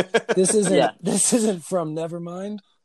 Uh, right, I, I- love the the psychedelic lyrics too. Like, great. Yeah, I I had never heard the Meat Puppets version until this week when you had sent me your picks, and I like their the original version so much more than the Nirvana version. Yes. yeah, Yeah, man, I love the outro too, where it gets like weird and there's like Leslie effects and stuff. Yeah, uh, and I had never since I never heard the original. I guess I never made the connection listening to the Nirvana Unplugged. But this song, the melody is basically Lake of Fire. It's like the same exact melody, which is the other meat, another Meat Puppet song that they did the unplugged. And I, I know Lake of Fire. We played it with Catmouth, and but yeah, yeah, I, I started the Meat Puppets version. And I'm just like, this is definitely the the same exact melody. yeah. But that's what I mean. You can hear like the the, the influence, you know, like you hear Meat Puppets, and, and Nirvana kind of makes sense in that way, like. You know, and it's interesting to think that like something like the Meat Puppets was happening in 1983 when you're talking about like that's kind of like the heyday, the rise for like the hair metal bands and the you know what I'm saying? Like hair metal doesn't die until a little bit later on. Like that, you know. It makes sense though because it, it's very much like REM because it's all it's acoustic based. It's not grunge where it's like the power distortion guitars. It's all sloppy Yeah. acoustic stuff. It's, it's Yeah, the, yeah. It's the birth of it. It's, Yeah. it's the birth of it. Yeah, yeah, because you even see like the acoustic grunge thing go on with um oh what was that what's that band Days of the New you know what I mean which was kind of like uh I think a later on obviously like offshoot of maybe like the acoustic like the ac- only acoustic but heavy kind of songs kind of vibe you guys ever listen to Days of the New Nope. They did, and I finally found a reason I don't need no excuse I got this blood on my hands you never heard that song Nope. No, come on guys what are you talking about you anyway were raised on next one. grunge. ish grunge-ish Chris Novoselic over here. yeah. Um, so, all right. Well, then my number four, right? We're in the correct order this time, I think. Uh, my number four, I'm gonna go with a. I mean, I you know a classic, but a classic in I think a way that the most people, how most people know the classic song, but it's a song called "Love Hurts," originally released in 1961 by the Everly Brothers, written in 1960. Um, but uh, another version covered by Roy Orbison was released that same year, but the the big big version it was it was it, I mean it went on you know other people covered it too, uh, but the big version and I think it was as a result of being in the movie uh, Dazed and Confused, arguably the quintessential uh, coming of age makeout song. Maybe uh, "Love Hurts." Uh, you know, I do. I, I dig the song. I I went with the Nazareth version. Uh, you know, t- you know, because first of all, I mean, Roy Orbison, you know, redid it the same year that the song came out anyway. Um, but uh, it was interesting to AB these two songs because I found that I I I do prefer the Everly Brothers version of this song over the Nazareth version. Um, I don't know why. I never really liked this song. They're so it was never so wildly different. Yeah, well, that yeah, and like the Nazareth version is so just like it's just so whiny to me. I love that. I love that part. like I love it too. I love it too, but it's like it's like, yeah, but it's it, so it like higher it's, and higher, and you're like, what? The yeah, yeah. But it's just like on some wedding singer Yeah, type shit, and you're just like, I thought know, it was from an Adam Sandler movie. I couldn't remember what movie. No, it's but he does. Maybe it's in a movie. I know in Wedding Singer he does the love Jay stings. yeah, yeah. Um, This but yeah, Love Hurts. Like it's just it's such a great song. Yeah. The Nazareth version just cracks me up. And the Everly it's Brothers, and I and I so can really enjoy the Everly Brothers version. Like I really like it. Genuinely, I enjoy the Everly Brothers. I love the Everly Version of it. because it's so like classy and beautiful, like a great like classic Yeah. rock and roll song. yeah, and it's then- like that early '60s, like bat, like classical sort of with ballad. There's strings. There's like Yeah, and then like I think, right, there's the strings. Nazareth version is just like I just got in a fight with my girlfriend, and me and the boys are gonna go drinking down by the reservoir of the T. Yeah, it's- Let's go. It's Yeah, like right, leather- right, right. leather Pants and a handle of Jack Daniels. yeah, that's yeah, ha- hanging out in like a water Yeah. tower. I love you know, how like, different they are. Like they're not painted. the same vibe at all on any Yeah. legs. I like them, But I for different reasons. Yeah. Uh, the close harmony singing on "Love Hurts," um, very influential. Uh, obviously, Simon and Garfunkel like stealing that vibe all day long in the later '60s. Um, so a great original classic rock song and a song that did, uh, I think, wonders for uh, harmony arrangement in pop music. Are the Everly Brothers the best brothers in rock and roll history? Um, oh no, not even close. No, who who's better? Um, I don't know. I, I think there's better there's better sibling pairs out there. I just think with brothers in the name. Is that what we're I talking about, or just oh, brothers? Literal know, brothers. don't- oh, uh, obviously, I think we talked about like some of the better brothers, the Gibbs. Oh, yeah. The Gibbs, Uh, great uh, Everly brothers though. Van Halen. I don't know if anybody's got uh, like that. The song canon of the Everlys, the original rock and roll canon Mm. that they have, is so so profound and great. Especially Uh, the singing, because because it's like they said in the Bee Gees documentary. There's nothing like siblings who have pretty much like a same like physicality, like you know, come from the same parents, so they have similar larynx and throats, and uh, the Yeah. whole instrument is kind of similar. And the, Oh, I think the Free Design. There's another band Yeah, that are all siblings. yeah, kites are fun. It's not those that- are not those are soul sisters. Those weren't real siblings. Um, no, I thought they were real siblings. I thought the Free Design were. They were. Yeah. I Mike's the official, the official, unofficial biographer of the free design. well, nobody else was doing Nobody it, so I guess I. kites are fun. Sorry, I did. I did cut you off to to, No. to say to talk about that. Anytime you I- can bring I up owe the you, free design, I owe you an it's apology. acceptable. Oh my god! And you have Coming on, coming on, Kites are coming fun. But yeah, on. man, the Everly Brothers sound so good together. It really Sounds Yeah. so good. um Yeah, and like Lou said, it's just such a classy. Yeah. lo- It, it's amazing how it came from this classy song to just this sleazy seventies like garbage tune. Even though I love it, I love it, but it's funny how the how they how the It mighty have reminds me of fallen. Whiter Shade of Pale by Procol Harum. Oh Harum, yeah, Procol yeah. Harum. Um, because it's the same thing. It's just the like kind of organ in the background, low in the mix, and then just like screeching singing on top. Yeah. uh Jeff, is that what is your favorite cover of this song? Is it the Nazareth version, or do you have another cover of the song that you enjoy? No, I mean the, the, the Nazareth version, man. Oh, I wanted to. It see- To reminds be me fair, of- Sh- Cher It makes it. me I feel like I'm in a Budweiser commercial. I wanted to see if you were hip to the uh, Gram Parsons, Emmylou Harris version. you know what, man? that version is I don't good. know. I don't know enough about Gram Parsons like I should. Uh, I know some. I had his collection with the Burrito Bro- Flying Burrito Brothers and all that, but I don't. I've never gotten big into his stuff. Check out that. Yeah, version. Luke, you turned me on to that one today. Yeah, check out that version. Um, I do like Emmy Emmylou Harris though. Emmy Emmylou Harris, and uh, I think it's off of the second Gram Parsons solo record, GP. Um, it- uh, it's it's amazing. Or I think the second one's actually called Grievous Angel. Um, but at any rate, whatever it is, it's uh, on one of his solo albums. It's also on his live album, uh, and that one is my favorite version. So check that out. Emmylou Harris and uh, Gram Parsons doing that. I'll cover. check it. Honorable Yep. great cover. Hmm. Yeah, yeah. All right. Well, there's my number four, Jeffrey. Yeah, my number four is Lay it on us. a song by a former Beatle. You may have heard of him. His name's his name's John Lennon. This is a song from 1971 off of his Imagine album, and this song's called "Jealous Guy." And the cover of this came out the next year from a soul artist's live album, Donny Hathaway's version from his live album is the cover.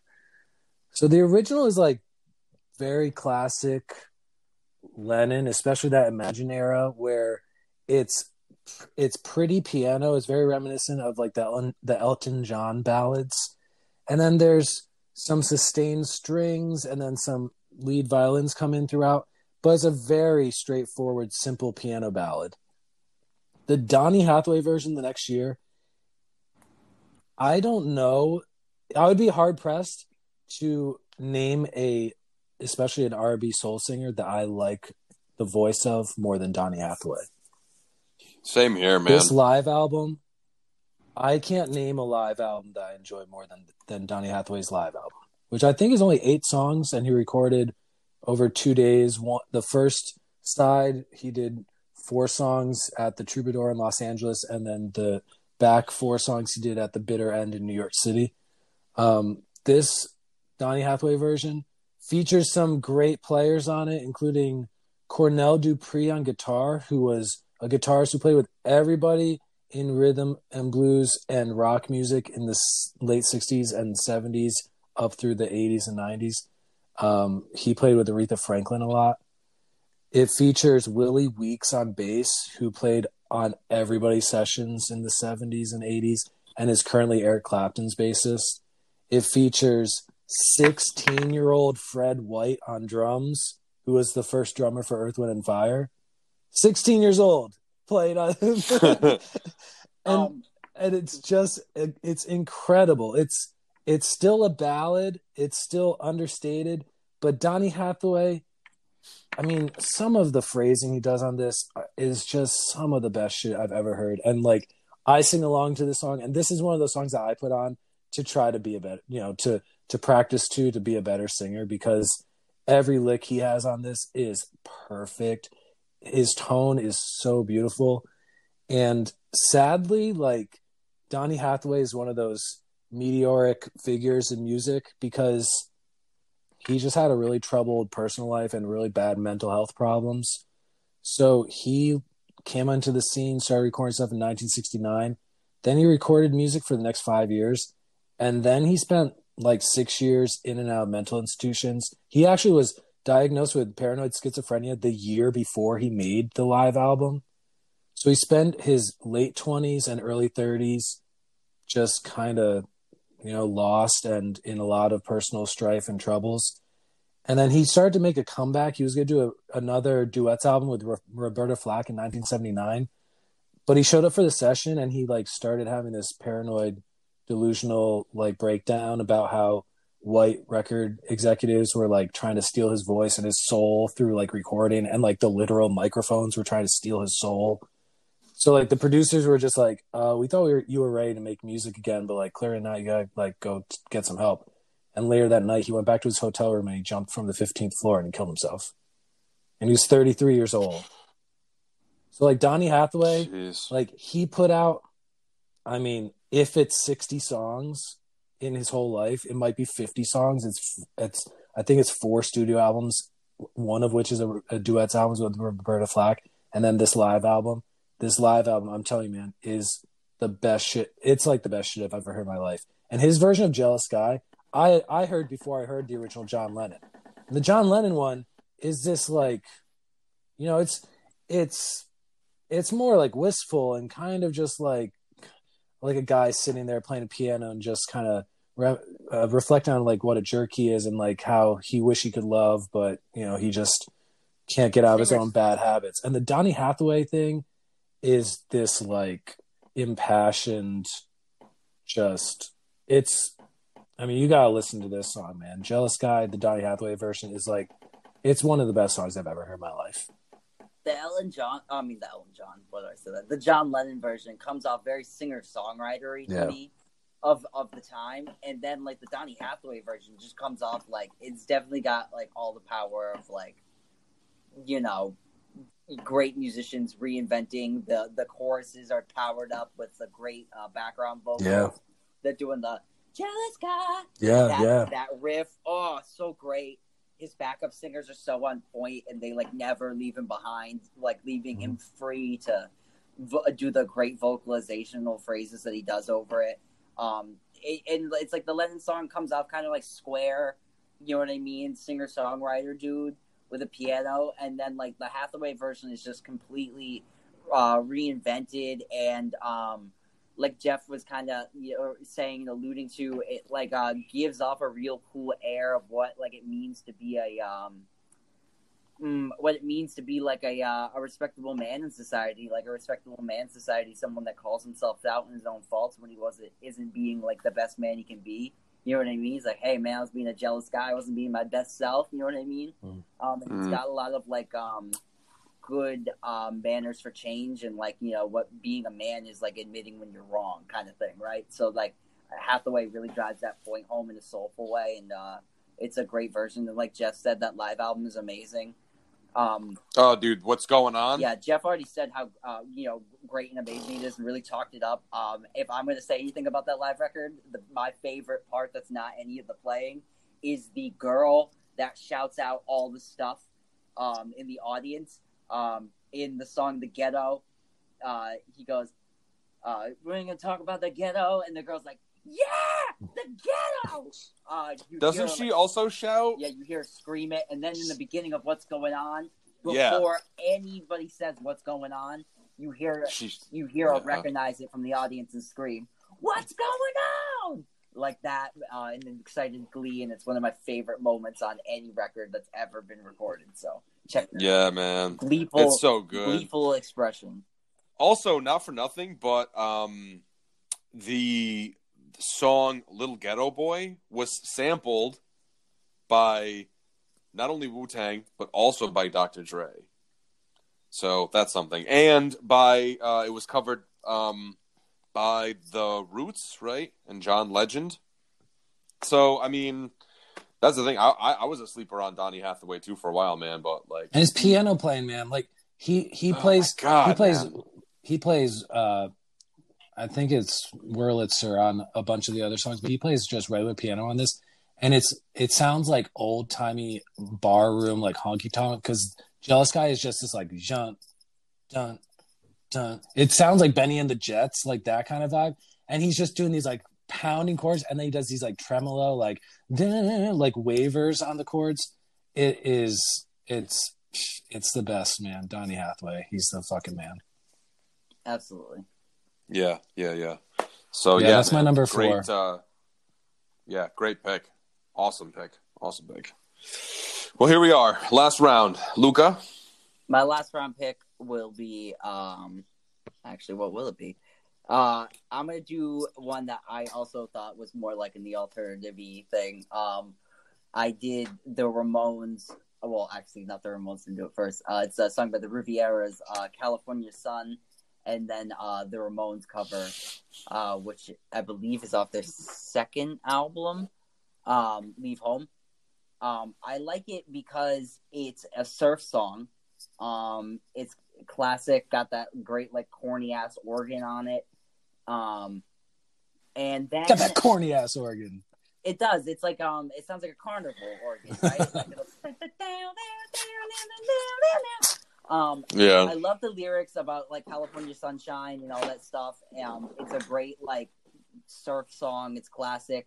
Um, the reason I really like it is obviously, um, like I'm going to say, I've heard the Ramones version first, um, and I just like how the Ramones could take something so like sunny and they're like New York and they really like translate it so well um and make it so that for me what it really did was allow me to be like okay all this stuff is still cool you know what I mean like all that old music is still cool like the Ramones are cool um and the Ramones take it and beef it up um and the great thing about it too is it's one of the only Ramon song with a lead guitar part that Johnny Ramone would play. The now now now now now now now now now. Um, Yeah. he would play that part. Uh, very distorted live. It's one of my favorite things if you ever uh, listen to it.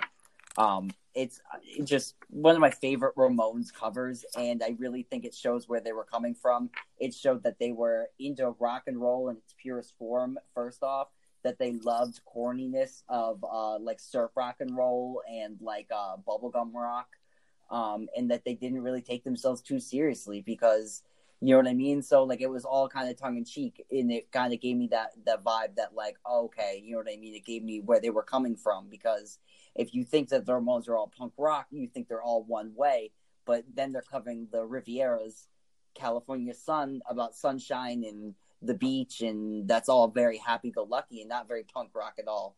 And that's Yeah. why I really like it, and I think uh, it's a great cover, and it was very wise of them. And overall, in a very overarching way, kind of maybe more of intellectual move on their part to sever themselves from uh, the punk rock movement that wasn't as that burnt itself out intellectually very fast.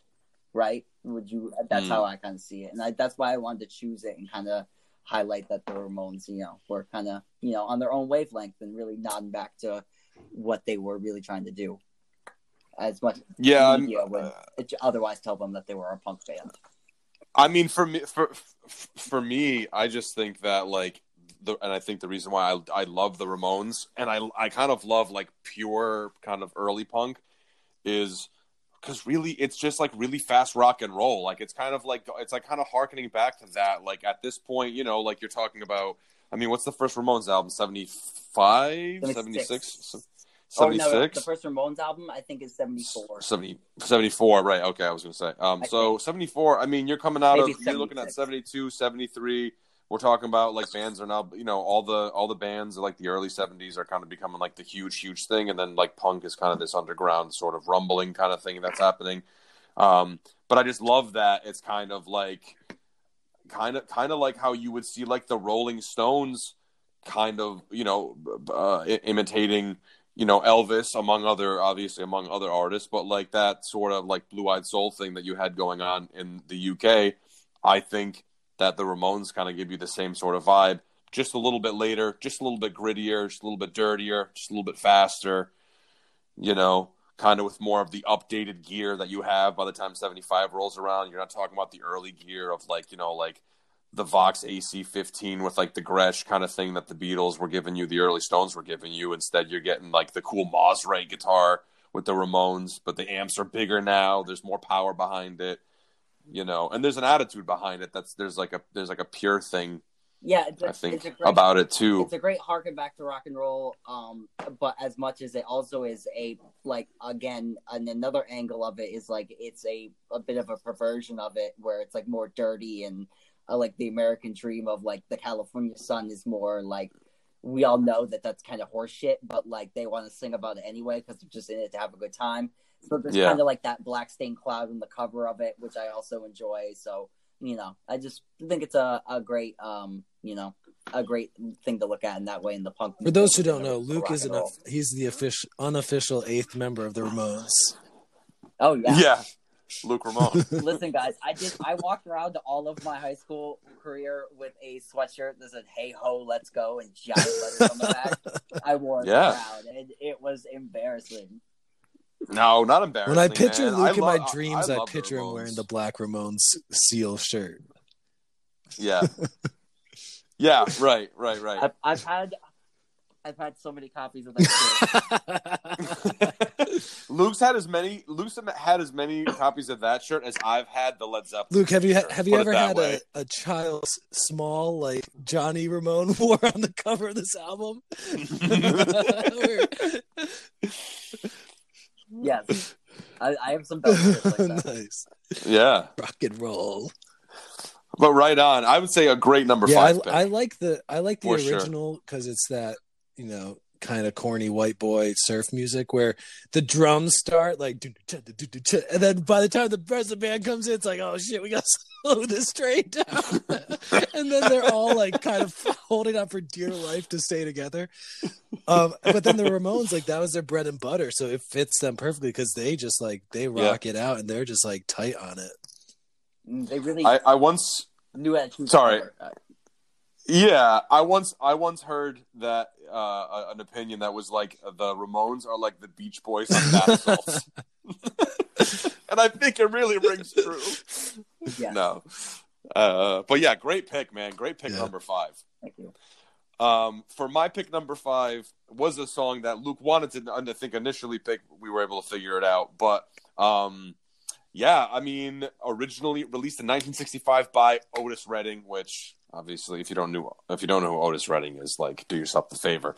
But the song "Respect," which was then later covered, oh, what was it, 67 on the album "I Never Loved a Man." The Way I Love You. by Aretha Franklin, who I mean, if you aren't hip to the like just the songs that like the songs that Aretha Franklin just covers in general, like she does a dope version of Eleanor Rigby on her live album. I mean, like I could keep going. She sings some Carole King songs, whatever. But I love this song. I love the I I will say this. I love the fact that and I love Otis. I love Otis, but I love the fact that Aretha gets most of the notoriety and the credit for this song you hear Otis Redding sing it, but then you hear Aretha Franklin sing it, and you go, "Oh yeah, of course." This is this this song does not belong to men. This song belongs Yeah. to women. Like a hundred, a hundred and fucking ten percent. Like this is a woman anthem. You better give me my propers. You know, like take care, TCB. Like you're getting so much shit in this in this uh you know in this song uh luke knows a lot I was about just taking about to say business. exact thing. I saw you want to go for it, so I was like, "Fuck it, I'll go there." Luke flashing the TCB uh, lightning bolt tattoo done by himself in his living room. He Luke's always taking care of business. Um, but yeah, man, I just think I don't know. I just think that the core and the, especially the way that Aretha Franklin delivers the lyric too, it's just demanding. Like, listen, you better fucking respect me. And I think, I um, I think this is the best cover on this whole list. I think this is the most iconic cover. Oh, it's yeah. Most people don't. Even, nobody knows this is a cover. no, because yeah, Oh, that's the thing, though. Otis Redding, so like at this point in his career, is like really like it's almost like the heavyweight title for who's like going to be like the best male soul artist, right? You got Wilson Pickett, Percy Sledge in the in the running, but uh obviously you got James Brown. These these people are all in this contention for like you know being you know soul brother number one. Let's be like straight what it is. Otis Yeah. Redding, what he has above all of them is he is a what the best songwriter out of all of them. When he writes "Respect," uh, it's said that he was like, "This is going to be my best song. This is my best song. It's going to push it over the edge. It's going to be number one. This is what's going to put me on the white chart." Like to be really frank about it, right? Uh, cross me over uh, as an artist. So when he does this song, he really thinks this this is the shit, and he was right, but in all the wrong ways. Um, so obviously, when he does the song "Respect," it's from the male angle of being, uh, you know what I mean? Like he wants respect from his woman. You know what I mean? That kind of vibe, right? Um, and it's more of like you know, just you know, give me my thing. And Aretha Franklin t- took it so hard and turned it uh, into everything that defined who Aretha Franklin was as an artist. Um, in short, like Mike had mentioned, she coins the phrase TCB. So that's her coined it in the song, taking care of business. Right here. Oh, before there. Elvis. Yes. Oh wow. Oh yeah, Elvis. Elvis. Yeah, oh well, so- once again, Oh, Elvis doing what the he does best. best. right. So TCB, Aretha Franklin. That's her. Um, props. Give me my propers of that in society of using that slang. From her version of respect, that also goes to her. Um, and also in her version, R E S P E C T stopped and spelled out is not in the Otis Redding. No, version. that whole part That's isn't in Aretha. that song. No, Right. that's Aretha Franklin and her backup singers arranging on the spot all day. Um, Yeah. So, and the element of a woman saying, You know what I mean? You need to respect me. You know what I mean? Uh, she's talking about money in this. You know what I mean? Things that are not polite in society. She wants her respect. She wants her money, and she wants it proper, man. And that song is so woman centric. It's who Aretha Franklin was, and it's one of the greatest songs ever, ever recorded. Aretha Franklin should get writing credit for her. Yeah. That's how good it is. Because it flipped on its head. It's not about a man anymore. It's about a woman and her role and what she thought about it. And That's also, not like for it. nothing, man, but like the term TCB, that's a sexual term. That's that means to like be taken care. You know, you take care of business like to please your partner sexually. So for uh, for the perspective of Otis Redding singing it, it's kind of like okay, like it's a slang thing that like maybe a man would say. But then for Aretha Franklin, in contrast, to say it too, that's interesting too because at the time. You know what I mean? That's kind of taken like maybe like more of a male kind of sexual, like, hey, he, t-, you know, or if it's said by women, it's not said in a sort of uh, a song that would hit, you know, what on the charts. You know what I'm saying? So I, I think that's cool too. I think it's cool for for her to to take that to take that phrase too and just be like, yeah, and like you better take care of business with me too. Like, you know what I mean? Like I have needs too. It's not just about you, motherfuckers. Like it's you know what I'm saying? So I think as you know, I as like a that. woman, as an African African American woman too, especially like because this is in the middle of like all like everything's going down, man. When she when when this song comes out, Absolutely. It's a, it's a, you know. it's, it's So I just- You I guys, love it. you know who you didn't give any E RES R-E-S-P-E-C-T to? King King Who? Curtis with the killer tenor sax solo on the Aretha Franklin version. too. Oh yeah, King. Yeah, yeah. Well, yeah. And uh, I think Booker T on the uh, Booker Yeah, T and the I was gonna MGs say. on the Otis Redding. You know, or Yeah. or actually that might be the Bar-Kays. it was the um, it was the No. Mar-Keys, which is the the house band that was uh preceding the Bar-Kays. So it was still it was. Booker T and the MGs, and the guys who ended up being the Memphis Horns. I w- I wanted to give respect to the actual the person that I find the most interesting on the Aretha Franklin song, like the unsung hero.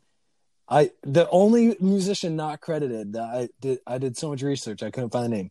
Whoever plays the tambourine on the Aretha Franklin song, it's like it's it's so minimal and it's just it's just barely there, but you could hear it just underneath everything, and it just adds this different, more celebratory kind of in your face, powerful thing. Because the Otis Redding thing is classic Otis Redding. It's like that snare on every beat, like tack tack tack.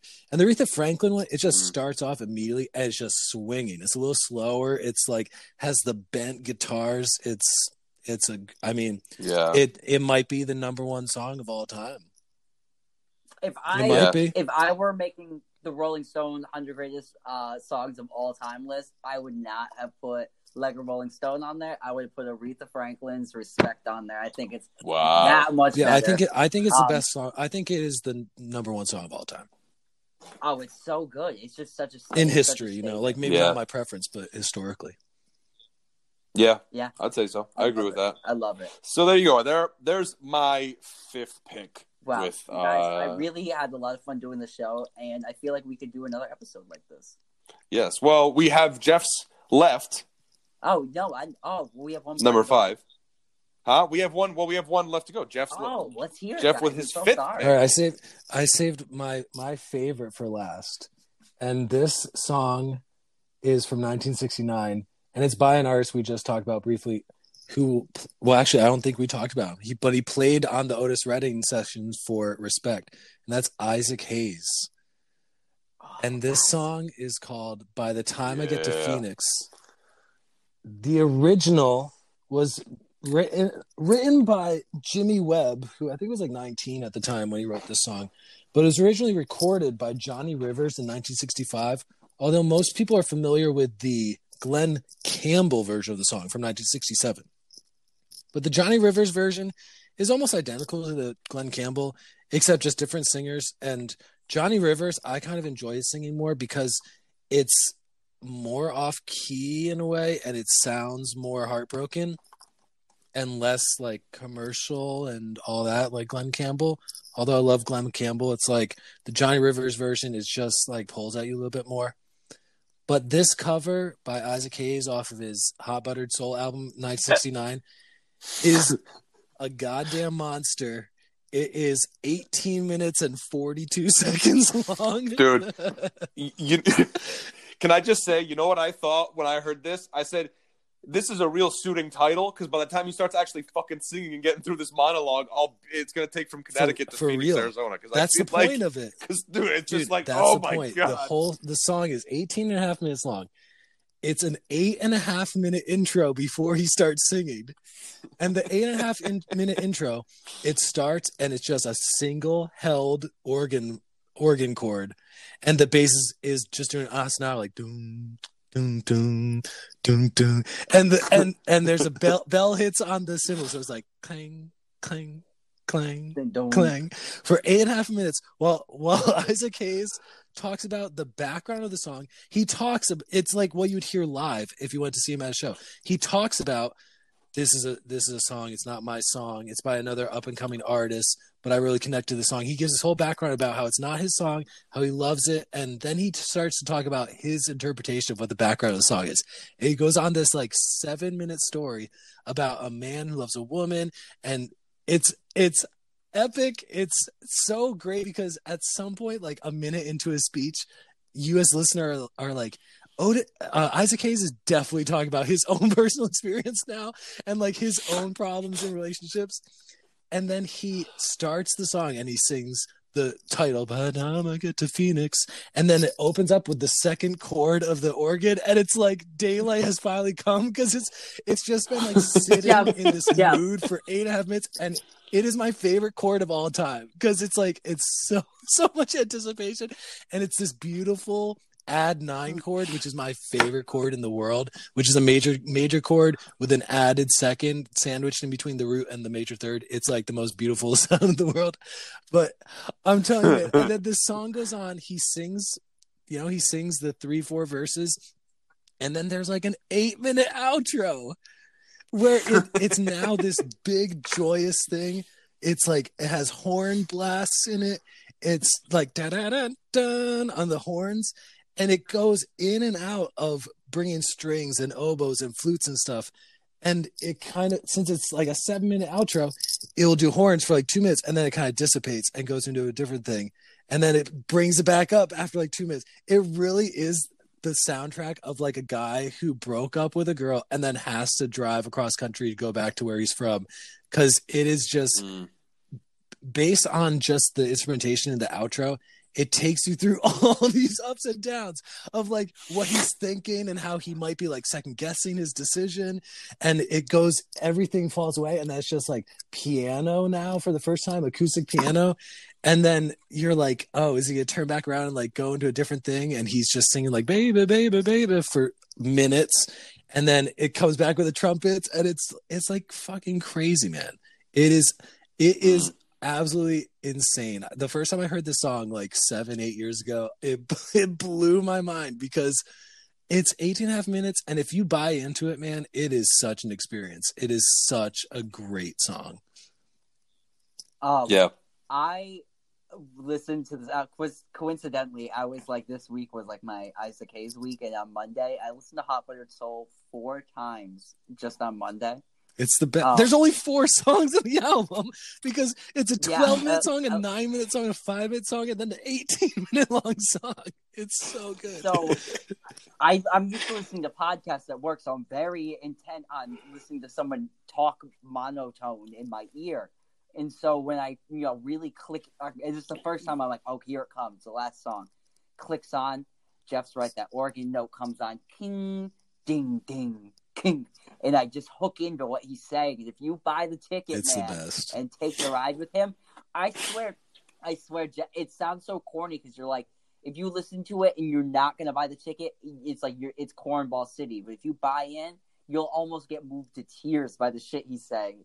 He's like, "Oh, mama, it's the best it's so it?" honest it's so it's almost over the top because it's so honest it sounds like he didn't rehearse Yeah. it it sounds like he was just doing this like off the cuff monologue in the studio Yeah, it, it's so. And then Jeff's right. What, what the, the giant monologue, almost ten minutes long, and when the when when the organ note when the organ note shifts, if you're been locked in the whole time, you've been listening the whole time to the story, and when that organ shifts, Jeff's right.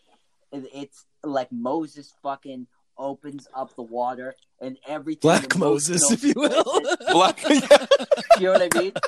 And it's like by the time I get to Thank you for saying it. You know what I mean? Everything changes and it floods in and you start talking about the gas station and you'll just start just like everything floods in. It's like a river of emotion. It's one of the best songs of all time. If you're talking about like taking a song and then like interpreting it to the nth degree, it's this song. It's like taking um it's like taking a three minute song and making an hour movie It's- out of it's- it it's- almost. It's like of that. Sometimes I just listen to the But monologue you know- and I stop it before you have to actually start singing because it's it's so entertaining. think about. Think about it though, man. Like that. Like what year? What? So what year was Hot- that? That that Hot that one came out. 69. Hot Butter Soul is 1969. And I want to say, too, that for soul music, Hot Buttered Soul elevates soul music to a whole new nth degree and is a landmark in that uh, style of music on par of like a Sergeant Pepper's. Nobody had done to soul music what Isaac Hayes did to it, and I don't think anybody really did it since. So great record, amazing, amazing, amazing. Check it out. Yeah. Yeah, yeah, yeah. Well, there you have it. There you have it. We could we could do it. Yeah, like Luke said earlier. Dude, I love do another- covers. Yeah, I, so I have many a list so of many 50 of these. other cover songs I love. Yeah, These Yeah. are just my and, personal I favorites. these- And Oh, it spur- spurred some great conversations, some great rock and roll and music history. Uh, not only rock and roll, but just music history, and uh, it really showed. I think you guys' personalities a lot of like what you guys gravitated to for like the Mm. cover songs, and I really enjoyed seeing that. yeah, same. yeah, yeah, Thank you, thank you Yeah, guys. thank for you. yeah. I'm Likewise, gonna listen to a lot you. more Meat Um, now for real. Uh, me, uh, I'm gonna be straight with you. The first three albums are the only That's fine, man. really like worth their salt. Everything else is like Hey, I'll find something worthwhile. albums. First three though, all all like on par being some of those killer albums in the eighties. mm.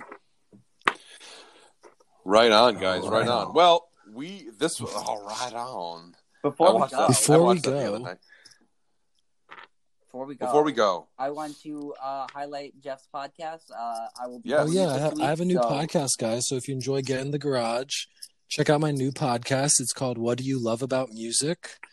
It's an, Yeah, inter- an with you on interview it. show where I ask guests ten questions about music, covering all aspects of life, from earliest childhood music memories to what they currently enjoy listening to, to like what they would hope that the next generation listens to. I had Mike on as my first guest last week on episode. yeah, one. we had a good time, man. There's been some good feedback so far.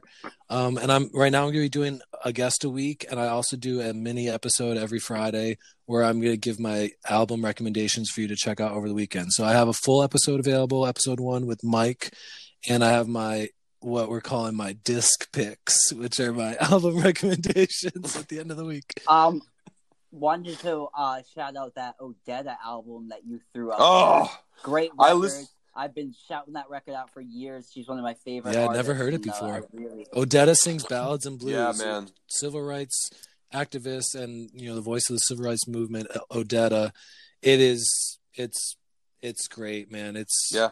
I have that album, Oh, man. do I spun that album because I, I listened to yeah, I listened to that. Yeah. uh, you couldn't episode. Your then I have shirt it on- basically looks like a vinyl. cat version of the cover yeah. yeah, bro. I um so yeah check that I out love on it's a spotify exclusive because i tag in songs so again it's called what do you love about music and you can follow the podcast there uh, at WDYLA Music on Instagram and Twitter. And yeah, so Yeah. Mike's Check it out. episode's Yeah, up. it's- Luke's is coming this week. Yeah, yeah, and you do it. It's Spotify exclusive, so you can play music. So it's pretty cool. Like Full you songs know, that uh, tagged in at different points. Yeah. So check it out if you enjoy this and you want to hear more of us talk about music and gain a little more specific, maybe. And it's interview format, so you know we'll learn learn more directly about each other and you know the friends and guests I'll have on. yeah, Right on, guys. yeah. So check that out. Um, well, it And was check out this guys. Podcast, happy, GITG uh, podcast. Yeah. Instagram. no, don't check us out. No. Yeah. No, this is nice. I can't wait though. I will say I, I miss doing this in person. You know, we have a good time. Yeah, it's been like a in month person, so now, right? hopefully- Or at least a month. Over. a month. Yeah, Yeah. yeah, yeah, yeah. And now that I got the Mhm. vid, it's definitely not gonna be. You know, it's gonna be a while. But you know, it is what it is. Not for nothing. The the the the Luke when we recorded with uh, Jeff's podcast, it was literally what like I think we were We actually started recording. starting recording, and then I was just like, "Oh, I have coronavirus." and we're like, "What?" I'm like, "Jade, I have coronavirus." Oh, that must have been a meltdown, Jeff. I'm so glad I Uh, wasn't there. no, he sold you. It was no, it really wasn't. in the It was- podcast. Yeah, man. Just like Stiff hey, upper business, lip. baby. Let's like, yeah, exactly. It is what Yeah. it is. It is what it is. We thought we had it what like three three weeks ago anyway. So I already went through like the emotional like mental trauma of thinking that you have it. Now, Yeah, it's and like, lu- luckily there's Mike's nothing you can do. symptoms are he can't smell his kid's dirty diapers, so you know it could be worse. yeah, I can't smell. I can't taste. It feels like it. You know, it's not bad, man. It's just like you know some sinus pressure. Forge. I was very fortunate. My mother in law not so fortunate. She described it as her description was my hair Yikes. hurts. So, So she, where, she, so that's you know, a so that's a message from us. Get in the garage, wear your masks, do social distance, Yeah, wash your hands. wear your hands, masks. don't go Wear out your if you don't have to. distance. it's no Yeah, get your groceries delivered. Yeah, man. Yeah, Curbside delivered, pickup. or you can do We did that. yeah, curbside pickup, hundred percent, hundred percent contact free. We're, we're true believers in in this being a real thing. Yeah, well, I tested positive twice, so yeah, I don't really have much of a choice but to be a believer on this one. Um, but anyway, so as always, I've been Mike, Luke, I've been Luke. and Jeff. I love you Thank you. guys. Um, hopefully, hopefully we can, uh, you know, Yeah, stay sane in this do in crazy world. Listen to some sometime good soon, but- music. yeah, listen to some good, listen to a little hot Uh, buttered listen to a lot of it. and I think and I think I think the the sun will Mm-hmm. shine a little bit brighter on that day. So anyway, we'll see Love you guys next time.